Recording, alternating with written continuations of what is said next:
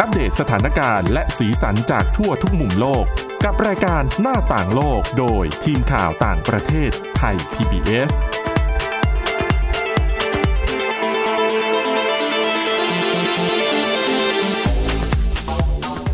สวัสดีค่ะคุณผู้ฟัง ต้อนรับเข้าสู่รายการหน้าต่างโลกกันอีกครั้งนะคะ และแน่นอนค่ะเป็นประจำทุกวันจันทร์นะคะ เราก็จะเน้นไปที่เรื่องราว ที่เกี่ยวข้องกับอาเซียนหรือว่าในเอเชียนะคะ ซึ่งก็คือว่าใกล้ตัวประเทศไทย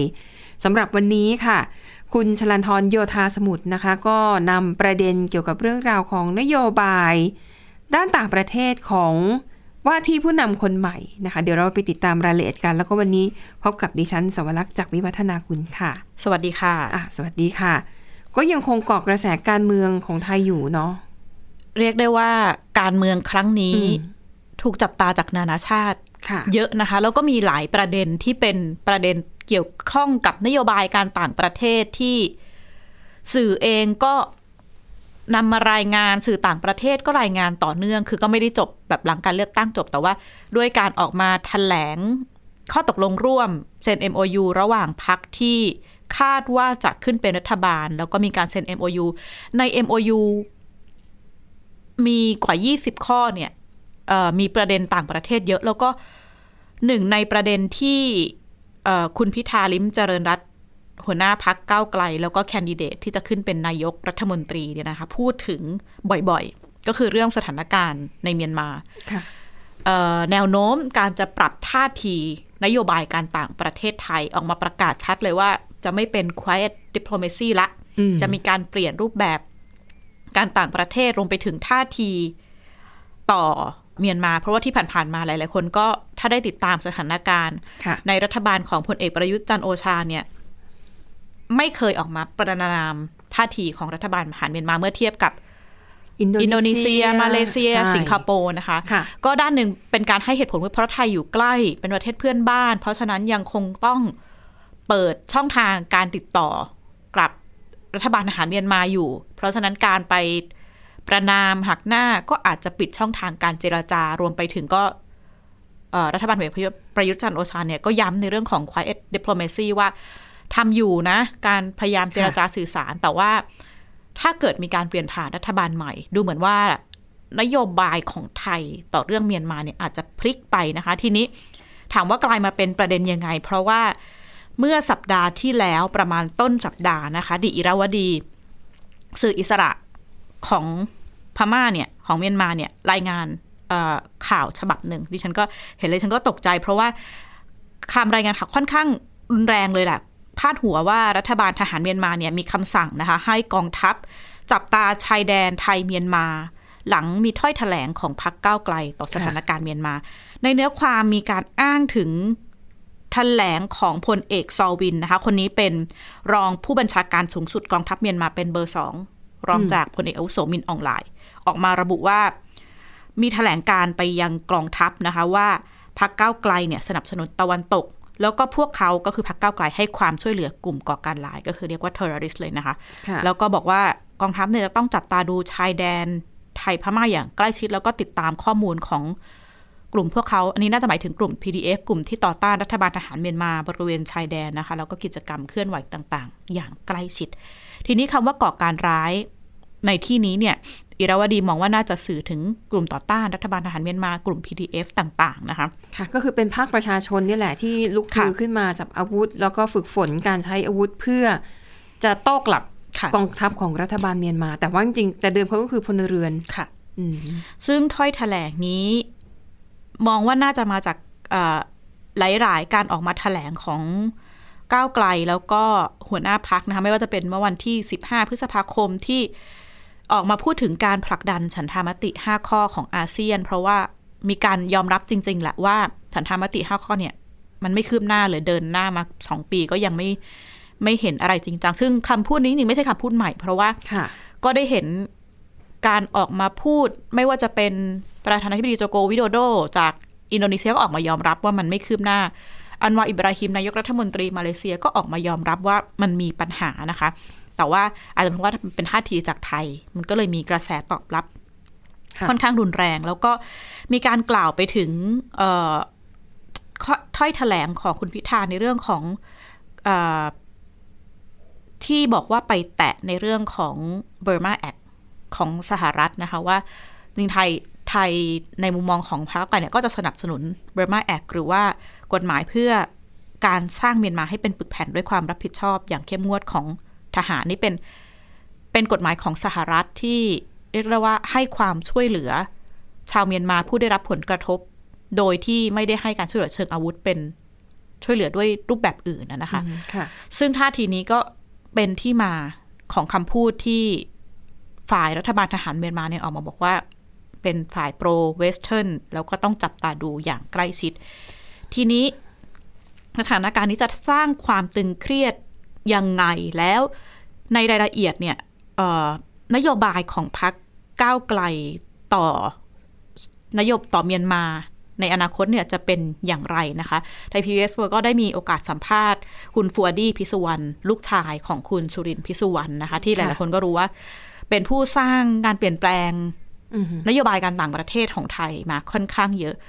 ซึ่งตอนนี้คุณฟูอาดี้ก็เป็นที่ปรึกษาให้กับคุณพิธาลิมเจริญรัตโดยเฉพาะอย่างยิ่งในเรื่องของนโยบายการต่างประเทศนะคะ ก็ได้ให้สัมภาษณ์กับไทย PBS แล้วก็ย้ำว่าเป้าหมายท้ายที่สุดแล้วเนี่ยนโยบายของไทยจะไม่ได้เข้าไปยุ่งเกี่ยวการเมืองในประเทศ แต่ว่าต้องการเห็นการยุติการใช้ความรุนแรงระหว่างกันค่ะ ปีที่แล้วเนี่ยไปงานประชุมที่สิงคโปร์ด้วยกัน ชื่อว่าแชงกรีลาไดอะล็อกก็ได้คุยแลกเปลี่ยนอะไรกันในช่วงนั้นเยอะครับ เรื่องเรื่องการต่างประเทศ เรื่องปัญหาความมั่นคงระหว่างประเทศ ก็ตอนนั้นแหละครับที่บอลกันเยอะๆ แล้วก็ผมก็รู้จักกับคุณผลิตคุณไอติมที่ที่ที่ได้ทำงานขับเคลื่อนเรื่องรัฐธรรมนูญกันมาผลิตก็ไปอยู่กับก้าวไก่ก็เลยชวนผมเข้ามาช่วย ร่างช่วยเขียนนโยบายการต่างประเทศของก้าวไก่ครับ ก็คือทำเงียบๆมาตั้งแต่โอ้เป็นปีเลยนะครับ ก่อนที่เราจะ form formulate แล้วเราจะหาคิด policy คิดนโยบายการต่างประเทศอะไรได้สักอันหนึ่งเนี่ยใช้เวลานานมากๆครับจะกลุ่มของเราเนี่ยมีประมาณ 50 คน แล้วก็เจอกันทุกๆเดือนอเดือนละครั้งผ่านซูมบ้างผ่านเจอเจอตัวต่อตัวบ้าง ก็แล้วก็แล้วก็เขียนร่างนโยบายออกมาใครเชื่ออะไรใครอยากทำอะไร แล้วผมก็เป็นคนรวบรวม แล้วก็ส่งให้ส่วนกลางของพรรคเป็นคนเลือกอีกทีครับเพราะว่านโยบายมันต้องคล้องจองกันทั้งหมดเขาก็เป็นคนเลือกแล้วก็จะเห็นได้ตามนโยบาย 300 นโยบายที่พรรคก้าวไกลประกาศออกมานะครับ เมื่อวานนี้ตอนที่คุณทิมได้แถลงเนี่ยบอกว่ามี 3คำสำคัญนะคะ3 R ก็คือ revive rebalance แล้วก็ recalibrate อธิบายให้ฟังหน่อยนะครับเป็นคำ keyword มาจากคุณฟูอาดี้เลยไหมคะอ่าเป็นทีมครับช่วยช่วยกันคิดครับอ่า revive ก็คือการฟื้นฟูเนี่ยฟื้นฟูสถานะของประเทศไทยในอาเซียน แล้วก็อ่าเป็นพยายามชูธงนำเรื่องการแก้ปัญหาในภูมิภาคครับรวมถึงปัญหาพม่า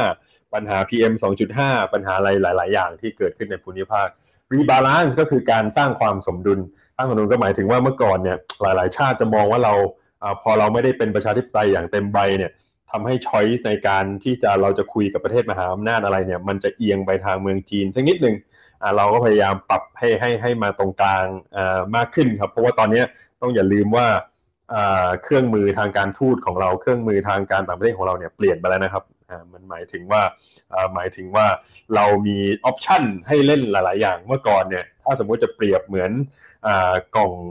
อุปกรณ์ศิลปะ เมื่อก่อนเราจะมีแค่ดินสอสีสีเขียว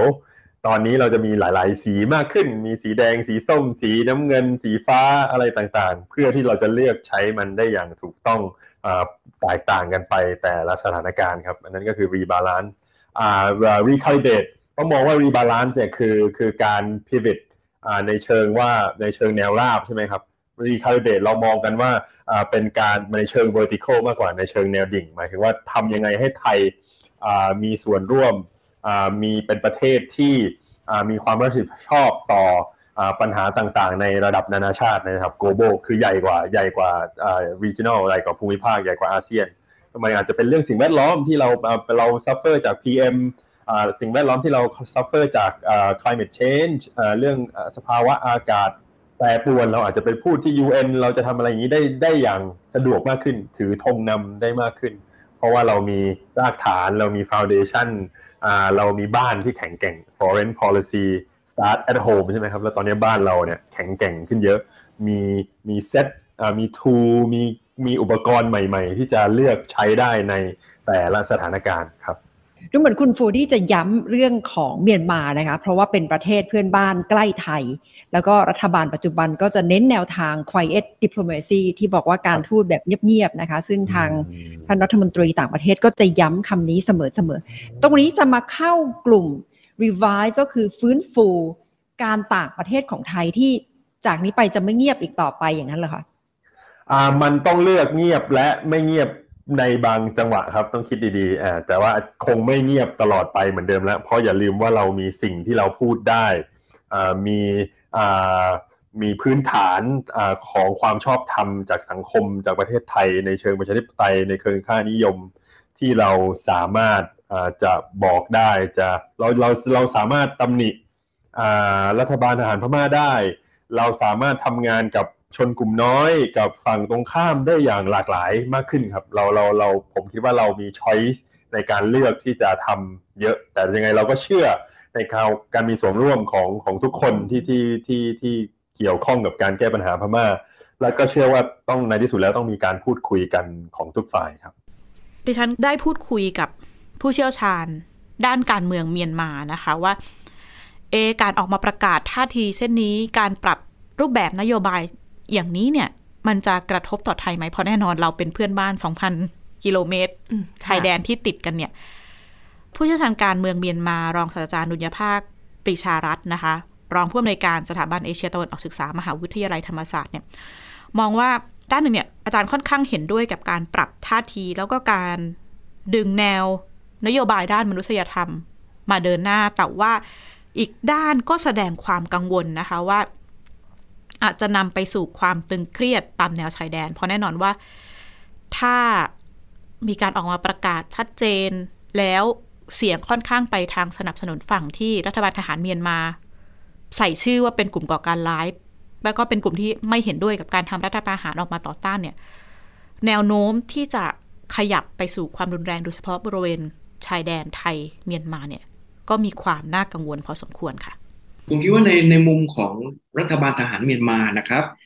เขาก็คิดว่าความมั่นคงชายแดน โดยเฉพาะชายแดนไทยมันมีจุดเปราะบางบางจุด โดยเฉพาะจุดที่ PDF เนี่ยเคลื่อนไหวร่วมกับ KNPP หรือ KNU อย่างเงี้ยนะครับ ก็คือตรงข้ามทางจังหวัดตาก หรือบางส่วนของแม่ห้องสอนของเรา ตรงนี้จะเป็นจุดที่มีการประทะสู้รบกันเป็นละรอบเป็นละรอบเลยทีเดียวรัฐบาลทหารเมียนมาก็กลิ่นเกรงตรงนี้นะครับว่าถ้าเผื่อว่ากลุ่มที่ต่อต้าน ทหารแล้วหลังพิงชายแดนไทยอย่างมั่นคงแล้ว นโยบายต่างประเทศของรัฐบาลไทยก็ค่อนข้างจะเห็นอกเห็นใจกลุ่มดังกล่าวเหล่านี้นะครับ ก็นำไปสู่ความไม่สบายใจความหวาดระแวง หรือความตึงเครียดตามแนวชายแดนก็เป็นได้นะครับ อาจจะทหารเมียนมาอาจจะต้องพยายามส่งกองทัพเข้ามาโหมเข้าตี นะครับฝ่ายต่อต้านให้มากขึ้นนะครับแต่ถ้าฝ่ายต่อต้านแข็งแกร่งขึ้นสถานการณ์มันก็จะยืดเยื้อนะครับก็ก็ตกมาที่หน่วยความมั่นคงของไทยอีกนะครับว่าจะมีปริมาณทหารในชายแดนอย่างพอเพียงในการรักษาความมั่นคงหรือไม่อย่างไรอันนี้ก็ก็ว่ากันไปอีกทีหนึ่งนะครับ ย้อนมาดูดิฉันก็ได้พูดคุยกับอาจารย์นะคะว่าเอ๊ะแต่ถ้าเป็นรัฐบาลผสมก็คือเป็นก้าวไกลกับเพื่อไทยเนี่ย มันจะมีผลต่อการปรับนโยบายอะไรไหม เพราะว่าอย่างที่ผ่านมาหลาย ๆ คนก็จำได้ว่าท่าทีนโยบายต่อเมียนมาของไทยเนี่ยมันปรับเปลี่ยนมาโดยตลอด ตั้งแต่อดีตนะคะ ไม่ว่าจะเป็นสมัยของรัฐบาลชวนหลีกภัยในช่วงสักสมัยที่สองประมาณปี 2540-2544 เนี่ย ตอนนั้นคุณชวนหลีกภัยเดินนโยบายที่เรียกว่าเกี่ยวพันอย่างยืดหยุ่น แล้วก็ได้รับเสียงชื่นชมจากนานาชาติเนาะก็คือค่อนข้าง ไม่เห็นด้วยกับนโยบายที่ไม่เข้าไปยุ่งเกี่ยวก็ใช้ตัวในเรื่องของสิทธิมนุษยชน เดินหน้านโยบายแต่แน่นอนว่ามันสร้างความไม่พอใจให้กับรัฐบาลทหารเมียนมาสมัยนั้น ก็คือพลเอกอาวุโสตันช่วยไม่น้อย ก็เกิดเหตุประทะความรุนแรง ความไม่พอใจ ความตึงเครียดระหว่างไทยกับพม่า มาโดยตลอดนะคะ แต่ว่าพอมาในสมัยของรัฐบาลทักษิณมีการปรับนโยบายในเรื่องของ เพิ่มความสัมพันธ์ แล้วก็เห็นการกระชับสัมพันธ์กับรัฐบาลทหารเมียนมาเพื่อชูปัญหาชูการแก้ปัญหาทางเศรษฐกิจเป็นหลัก ซึ่งณเวลานั้นเองก็ถูกวิจารณ์ไม่น้อยว่า เป็นรัฐบาลที่เลือกตั้งเสียงข้างมากมายทำไมไม่สนับสนุนด้านของสิทธิมนุษยชน เรื่องของความเป็นมนุษยธรรมนะคะ แต่ว่าก็ได้เห็นท่าทีการเปลี่ยนรูปแบบนโยบายการต่างประเทศไทยต่อ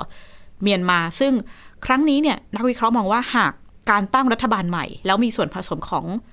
พรรคก้าวไกลที่อาจจะชูเรื่องของมนุษยธรรมเป็นหลักกับพรรคเพื่อไทยที่แน่นอนว่ายังมียังต้องคงสัมพันธ์ในเรื่องของเศรษฐกิจ การค้าการลงทุนกับพม่าเนี่ยอาจจะได้เห็นรูปแบบนโยบายสองแบบ ทั้งรักษาความสัมพันธ์กับพม่าในระดับหนึ่งแต่ก็คงแนวทางที่ใช้หลักการสิทธิมนุษยชนในการนำนโยบายของประเทศค่ะ ภาพมาที่รัฐบาลใหม่ที่น่าจะมีการฟองตัวขึ้นนะครับ ถ้าสำเร็จนะครับ ผมก็คิดว่านโยบายก็จะอาจจะมีลักษณะผสมผสานนะครับ ก็คือมีอะไรที่คล้าย ๆกับรัฐบาลชวนหลีกภัยในอดีตนะเรื่องสิทธิมนุษยชนเรื่องของอาการ empower stakeholder ต่างๆ ที่เกี่ยวข้องกับสการในในพม่านอกเหนือจากนะครับเรื่องรัฐบาลทหารอะไรอย่างเงี้ยก็จะมี stakeholder อื่นๆที่รัฐบาลเราใส่ใจ จนอาจจะทำให้ทหารเมียนมามองว่ามัน มันอาจจะทำให้บทบาทเขาลดลงในกิจการต่างประเทศของไทยหรือไม่อย่างไรอะไรอย่างเงี้ยนะครับ อันนี้ก็น่าจับตามองแต่ขณะเดียวกันเนี่ยถ้าเป็นฝ้าของรัฐบาลเพื่อไทยเขาคุมกระทรวงทางด้านเศรษฐกิจอะไรต่างๆนะมันก็อาจจะต้องมีการรักษาน้ำจิตน้ำใจกับทางทางการเมียนมาไว้บ้าง เพราะว่าโอกาสทางธุรกิจ เรื่องของโครงข่ายคมนาคมขนส่งนะครับ เรื่องของการค้าชายแดนการเข้าไปเจาะตลาดอะไรต่างๆ เนี่ยมันมันยังต้องคุยกับ กลุ่มอำนาจในเดบิดออยู่นะครับ ตรงจุดนี้เพราะฉะนั้นเนี่ยมันมันก็อาจจะมีมีมีมีการเกลี่ยกันไปมาเหมือนกันว่าว่าว่าจะให้น้ำหนักตรงจุดไหนอย่างไร อันนี้ก็เป็นแนววิเคราะห์ท่าทีนะคะ แต่ว่าสิ่งที่นักวิเคราะห์หลายคนชี้ตรงกันแล้วก็ให้ความสนใจ อาจจะไม่ใช่เพราะสถานการณ์เมียนมาเนะรวมถึงท่าทีของไทยในภูมิรัฐศาสตร์โลก แล้วก็การวางตัวโดยเฉพาะอย่างยิ่งความสัมพันธ์กับชาติมหาอำนาจ เพราะว่าหลายคนก็กังวลว่านโยบายของพรรคก้าวไกลดูเหมือนจะค่อนข้างไปในทาง ชาติตะวันตกหรือว่าสหรัฐ ก็กังวลว่าแล้วจะกระทบต่อความสัมพันธ์ จีนสหรัฐจะวางนโยบายยังไง อันนี้ก็เป็นสิ่งที่หลาย ๆ คนจับตาว่าจำเป็นอย่างยิ่งที่จะต้องวางท่าทีนโยบาย สมดุลระหว่างสองชาติมหาอำนาจให้ดีขึ้นค่ะ อืมค่ะอะนั่นก็เป็นสิ่งที่ กำลังพูดคุยกันอยู่เยอะทีเดียวนะคะ เพราะว่ามองว่าถ้าหากว่าพรรคก้าวไกลกับเพื่อไทยได้เป็นแกนนำจัดตั้งรัฐบาลจริง ๆ เนี่ย ต้องจับตาดูว่ารัฐมนตรีแต่ละตำแหน่งที่เข้ามาทำหน้าที่เนี่ย จะเป็นบุคคลในกลุ่มไหน จะเน้นกันที่ความรู้ความสามารถจริง ๆ หรือเปล่า อันนี้จะถือว่าเป็นฉากใหม่ของการเมืองไทยเลยนะคะ ติดตามกันนะคะะไปดูอีกเรื่องหนึ่งค่ะ ว่าด้วยเรื่องการเมืองเหมือนกันแต่ว่าเป็นการเมืองที่สหรัฐอเมริกา ปีหน้าก็จะ ดูเดือดอีกครั้งนะคะ วนมาอีกรอบครบ 4 ปีนะคะ ในปี 2024 ก็จะมีการเลือกตั้งประธานาธิบดีสหรัฐอเมริกา แล้วก็มีการทยอยประกาศตัวมาหลายคนและ รวมถึงโดนัลด์ทรัมป์อดีตประธานาธิบดีที่ประกาศตั้งแต่ปีที่แล้วนะคะ ว่าจะกลับมาชิงตำแหน่ง เป็นผู้นำสมัยที่สองให้ได้ แล้วก็มีในฝั่งของพรรคริพับลิกันเนี่ยก็มีหลายคนทยอยเปิดตัวกันออกมา แต่ก็ดูทรงยังไม่ค่อยโดดเด่นสักเท่าไหร่ จนกระทั่งคนล่าสุดเนี่ยแหละค่ะ ที่เขาบอกว่ามาแรงมากๆ เพิ่งเปิดตัวไปเมื่อช่วงกลางสัปดาห์ที่แล้ว ก็คือวันพุธที่แล้วตามเวลาท้องถิ่นในสหรัฐ นั่นก็คือรอนดิแซนติสเป็นผู้ว่าการรัฐฟลอริดาค่ะ คนนี้เนี่ยเขาเริ่มถูกจับตามองตั้งแต่ ชนะการเลือกตั้งเป็นผู้ว่าการรัฐฟลอริดาแล้วนะ แล้วก็ถูกเก่งกันตั้งแต่ตอนนั้นแล้วว่า ถ้าเขาลงสมัคร จะต้องเป็นคู่แข่งที่แบบน่ากลัวมากๆสำหรับทรัมป์แน่ ๆ ค่ะ ก็มีมีข่าวอย่างนี้มาอยู่ระยะหนึ่งจนกระทั่งล่าสุดเนี่ยก็คือประกาศอย่างเป็นทางการแล้วนะคะว่าดิแซนติสเนี่ยจะลงชิง คือขั้นต้นเนี่ยมันต้องชิงตำแหน่งตัวแทนของพรรครีพับลิกันก่อน ชนะในส่วนของตัวแทนพรรคเนี่ยเราค่อยไปลงสนามใหญ่ นะคะ ทีนี้ตามธรรมเนียมของผู้สมัคร เวลาเขาจะประกาศเนี่ยมันต้องประกาศอย่างเป็นทางการ ซึ่งส่วนใหญ่ก็จะประกาศอ่าเป็นการเซตเวลาเซตสถานที่ส่วนมากก็จะเป็นเวทีแถลง เปิดโอกาสให้ผู้สนับสนุนให้สื่อมวลชนเนี่ยได้เข้ามาแบบทำข่าวทำข่าว แต่ว่าคุณดีแซนติสเนี่ยเขามาแปลกกว่าเพื่อนเขาเลือกที่จะประกาศตัวอย่างเป็นทางการผ่าน Twitter Space อันนี้เป็นฟีเจอร์ของ Twitter เหมือนกับเป็นการถ่ายทอดสด แต่มีมาเฉพาะเสียงนะ ไม่ได้เห็นภาพ ก็เปิดเขาเลือกที่จะเปิดตัวในเวทีนี้ ซึ่งถือว่าแปลกมากค่ะไม่เคยมีใครทำนะคะ แล้วก็ได้รับความสนใจมาก ๆ อย่างที่บอกว่าตัวเขาเนี่ยก็เป็นคนที่แบบคนจับตามองเยอะค่ะปรากฏว่าเขากำหนดเวลาไว้ว่าจะเปิดตัวเวลา 18นาฬิกาของวันที่ 24 พฤษภาคมค่ะตามเวลาท้องถิ่นในสหรัฐ หุยคนนี้แบบตั้งหน้าตั้งตารอเลยนะคะ มีคนเข้าไปเหมือนกับไปลงทะเบียนอะอืมแล้วก็เข้าไปแอดแล้วก็รอที่จะฟังการเปิดตัวเนี่ย มากถึง6แสนคน แต่ปรากฏว่าพอถึงเวลานะคะ มันเกิดความผิดพลาดทางเทคนิคค่ะของตัว Twitter Space เองเนี่ยนะคะ แล้วมันกินเวลานานมากกว่าจะแก้ไขได้ คือปกติถ้ามันมีมันมีเป็นเรื่องปกติค่ะ ที่เวลาเราจะแบบว่าไลฟ์สดอะไรสักเรื่องหนึ่งแล้วมันเป็นเสียงแล้วแบบมีคนเข้าไปเยอะๆเนี่ย มันก็จะมีปัญหาทางเทคนิคเช่นระบบล่มบ้างอะไรบ้าง แต่ถ้าสักห้านาทีสิบนาทีเนี่ยคนยังรอได้ แต่ว่ารอบนี้ค่ะทวิตเตอร์เนี่ยนะเขามีปัญหานานถึง25นาที คนไม่รอแล้วนะคะ จากตอนแรกมีอยู่6 0แสนคนค่ะ กว่าจะแก้ไขระบบได้ผ่านไปครึ่งชั่วโมง มีคนเหลืออยู่ประมาณ275,000คนเท่านั้นเอง ก็ถือว่าเป็นการเปิดตัวที่กร่อยเลยนะคะกร่อยเลยแล้วก็ไม่ค่อยสวยสักเท่าไหร่นะคะอะแต่พอเริ่มได้คุณดีแซนติสก็ประกาศ แล้วก็แถลงนโยบายคร่าวๆนะคะ ว่าเข้ามาแล้วเนี่ยจะทำอะไรต่อมีอะไรบ้าง ทีนี้ประเด็นเนี่ยมันอยู่ตรงที่ พอเขาพลาดเนี่ย คือมันเสียทั้งหมดค่ะดีแซนติสเองก็เสียเหมือนกับว่า โอ้โหลมตั้งแต่ยังไม่เริ่ม อันนี้ลางไม่ค่อยดีอืมส่วนอีลอนมัสก์นี่หนักเลยนะคะค่ะ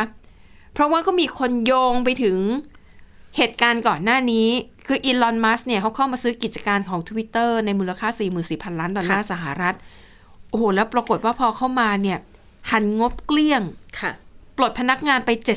75%แล้วก็ตั้งเป้าว่าจะต้องเพิ่มรายได้นู่นนั่นนี่อืมก็เลยมีการประเมินกันว่า สาเหตุที่อีลอนมัสเนี่ยพยายามผลักดันให้มีการใช้อ่า Twitter Space เนี่ยเป็นพื้นที่ในการเปิดตัว ผู้สมัครค่ะถ้าสำเร็จเนี่ยมันจะทำให้แบบ Twitter มัน Space เนี่ยมันกลับมาเป็นที่นิยม แล้วมีคนพูดถึงในแง่ที่ดีค่ะแต่ปรากฏว่าพอทำออกมาแล้วล่มเนี่ยคือโอ้โหมันมันเสียหน้าไปทั่วโลกเลยนะคะ ก็เลยมองว่าเหตุการณ์ที่เกิดขึ้นเนี่ย มันยิ่งตอกย้ำความล้มเหลวของอีลอน มัสค่ะนะคะเขาก็เลยมองว่า ไอเนี้ยที่ผ่านๆมาแล้วก็คุณเข้ามาปรับแปลง ปรับปรุงเปลี่ยนแปลง Twitter ไปในทางที่แย่เนี่ย มันทำให้ทุกอย่างแย่ลง มีการตั้งแฮชแท็กด้วยนะคะ RIP Twitter แล้วก็แฮชแท็ก Goodbye Twitter ค่ะนะคะ ซึ่งหลายคนก็มองว่าอันนี้น่าจะเป็นผลมาจากการที่อีลอน มัสเนี่ย ไปหันงบประมาณลดพนักงานเยอะเกินไป แล้วก็ลดค่าใช้จ่ายในการบำรุงรักษา ลดค่าใช้จ่ายในเรื่องของการเก็บฐานข้อมูลค่ะต่างๆ ดังนั้นพอ คนแห่กันเข้ามาใช้เนี่ย ระบบมันรองรับไม่ไหว มันก็เลยนำไปสู่ปัญหาที่เกิดขึ้น ส่วนดิ a ซนติสเองเนี่ยโอ้โหโดนล้อ เสียเสียหายหายๆเลยนะคะ มีแฮชแท็ก d i a s t e r ก็คือเอาชื่อเขาอะค่ะ ชื่อเขารอนดี a ซนติสใช่ไหมมาบวกกับคำว่า disaster disaster ที่แปลว่าหายนะกลายเป็นว่า disaster แล้วก็ทรัมป์ก็ออกมาแซวนะหายนะเลยเป็นยังไงนะ แม้แต่คุณโจไบเดนนะ ประธานาธิบดีคนปัจจุบันก็ยังเอากับเขาด้วยค่ะก็เข้ามาเหน็บแนมประมาณว่า คือผู้สมัครเนี่ยเขาจะมีลิงก์เอาไว้ขอรับเงินบริจาคจากประชาชนไบเดนก็เข้าไปแซวว่าเนี่ยลิงก์เนี้ยลิงก์ของคุณดีแอสเตอร์เนี่ยเอ้ยขอไปคุณรอนดีแซนติสเนี่ย ใช้งานได้ดีเลยนะ กดกันเข้าไปสิ กดกันเข้าไปสินะคะอะอะจะให้ยืมใช้แพลตฟอร์ม Truth ไหมคะทรูธของโดนัลด์ทรัมป์ใช่ไหมอ่านะคะ ก็ก็เป็นเรื่องที่น่าสนใจแล้วก็คนจับตามองกันมากแล้วว่าหลังจากนี้เนี่ยอีลอนมัสเนี่ยจะจัดการยังไงกับ Twitter เพราะเห็นแล้วว่าผลลัพธ์ที่ออกมามันไม่ดี และถ้าในอนาคตการเลือกตั้งการหาเสียงมันดุเดือดขึ้นเนี่ยค่ะ Twitter Space เนี่ยอาจจะเป็นแพลตฟอร์มที่เป็นตัวเลือกอันดับท้ายๆ หรือเปล่าค่ะเพราะว่าผลงานที่แสดงให้เห็นไปแล้วเนี่ยนะคะอะและนั่นก็คือ ความเคลื่อนไหวในแวดวงการเมืองของสหรัฐอเมริกาจากนี้ไปก็มันจะเข้มข้นขึ้นเรื่อยๆนะคะ เพราะว่าเขาหาเสียงกันล่วงหน้าข้ามปีอยู่แล้วค่ะอันนี้เป็นเรื่องปกติอะและนี่ก็คือเรื่องราวความเคลื่อนไหวนะคะ ที่หน้าต่างโลกนำมาเสนอค่ะ ขอบคุณสำหรับการติดตาม หมดเวลาแล้วนะคะ เราสองคนและทีมงานลากันไปก่อนพบกันใหม่ตอนหน้า สวัสดีค่ะ สวัสดีค่ะ Thai PBS podcast. View the world via the voice.